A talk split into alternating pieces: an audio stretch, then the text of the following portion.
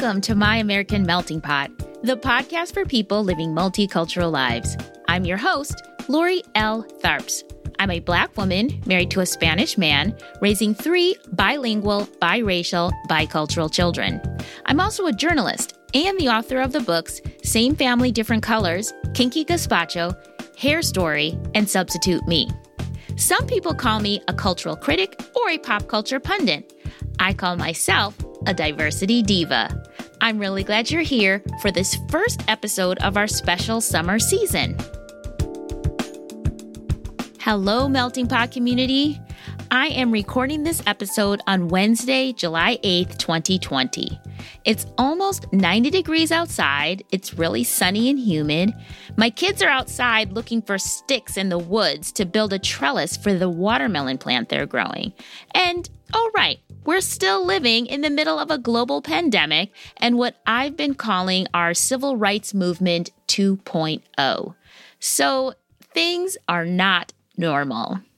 I mean, normally I would have been taking the summer off from this podcast to relax and refresh, but I just couldn't put down the mic when there's so much to talk about. But rather than rehash the day's news or respond to every new event that's taking place, or simply continuing to produce regular full length episodes about race in real life, I decided to do something a little bit different. So, for the next five weeks, I am going to be hosting the Revolutionary Readers Summer Book Club here on My American Melting Pot. I'm going to say it again because I just like the way it sounds. The Revolutionary Readers Summer Book Club. That's really how you should say it. If you're going to tune in, you tell everybody, I am part of the Revolutionary Readers Summer Book Club on My American Melting Pot. Here's why I decided to do a summer book club. One, summer is the perfect time to read more. Two, a pandemic is the perfect time to read more. And three, a civil rights movement is the perfect time to read more, right? I mean, those things are all very true, but also I have a new motto, and that is that education leads to empathy, which leads to action. I think I'm going to create the hashtag education leads to empathy, which leads to action. The more people are educated about the events that are transpiring right now, whether that's information about global pandemics, the history of Black suffering in this country, revolutionary leadership, the more people know and understand about these things that are really impacting what's happening in the world today, the more likely we will see real and lasting change taking place in our country. The thing is, not everyone has access to a live human who can teach them what they need to know, but almost everyone has access to a book, whether that's a paper copy, an online copy, or even an audiobook. So, Think of me as your cruise director for this Revolutionary Readers Summer Book Club. I'm going to be sharing reviews, recommendations, of different books and interviews with authors. These are going to be short episodes that will hopefully be just enough to inspire you to read more and learn and take action in these crazy times we're living in. I'll be talking about fiction, nonfiction, books for kids, books for teens. I'll be sharing about the books that I'm personally reading and why. I'll offer suggestions for books to help you cope with the day's events and books to make you laugh when everything else seems to be falling apart. Welcome to the Revolutionary Reader Summer Book Club. So, I'm actually not going to leave you without telling you about what I'm reading right now. The book I'm reading is called Exile Music by Jennifer Steil. I heard about this novel because I actually went to graduate school with the author but that's not why I picked it up. When I heard what Exile Music was about, it just screamed melting pot, and I couldn't wait to dig in. And to be honest, I've been trying to read books that have some sort of connection or impact on today's events, but this book didn't seemingly have any of that, but I'll get to why it's been really, really helpful for me in these days in a second. So, Exile Music is about a Jewish family living in Vienna in the years leading up to World War II. The father is a musician, the mother is an opera singer, and their two children, a son and a daughter, have been raised to love music. Their life isn't perfect, but it's rather idyllic until, of course, the Nazi takeover and the eventual outbreak of World War II.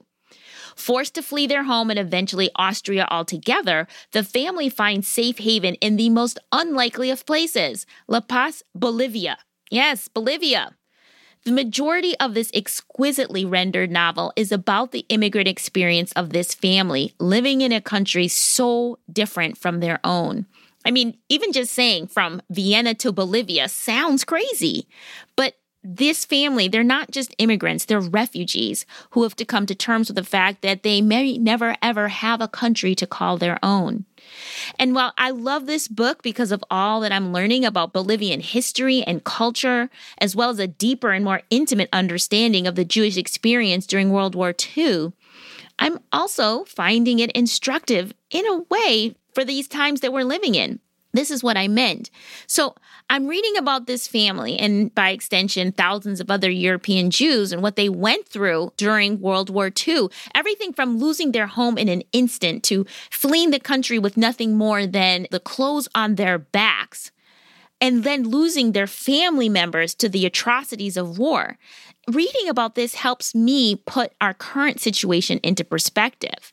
Yes, we are suffering through this pandemic, social distancing, fear of falling ill at any moment, not being able to be in touch with family members.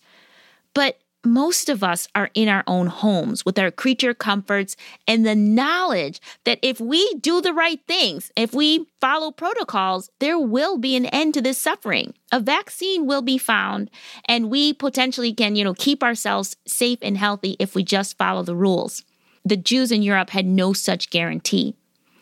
In other words, reading exile music is making me feel really blessed to be where I am right now with my family. I have my family, I have good food, and I have the freedom to walk the streets day and night. It's also broadening my perspective about the immigrant experience happening right here in the United States, how we treat people who are fleeing their countries. I recommend this book to all of you revolutionary readers because this is an amazing story that not only shares about this unknown aspect of the Jewish diaspora, and yes, there really was a community of European Jews who settled in Bolivia during World War II because Bolivia is one of the few places that would actually accept Jewish refugees.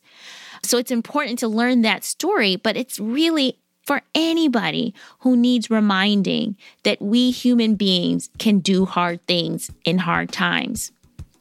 The book is Exile Music by Jennifer Steil. Thank you for listening, Melting Pot community. I'll be here next Friday with a new episode for our Revolutionary Readers series.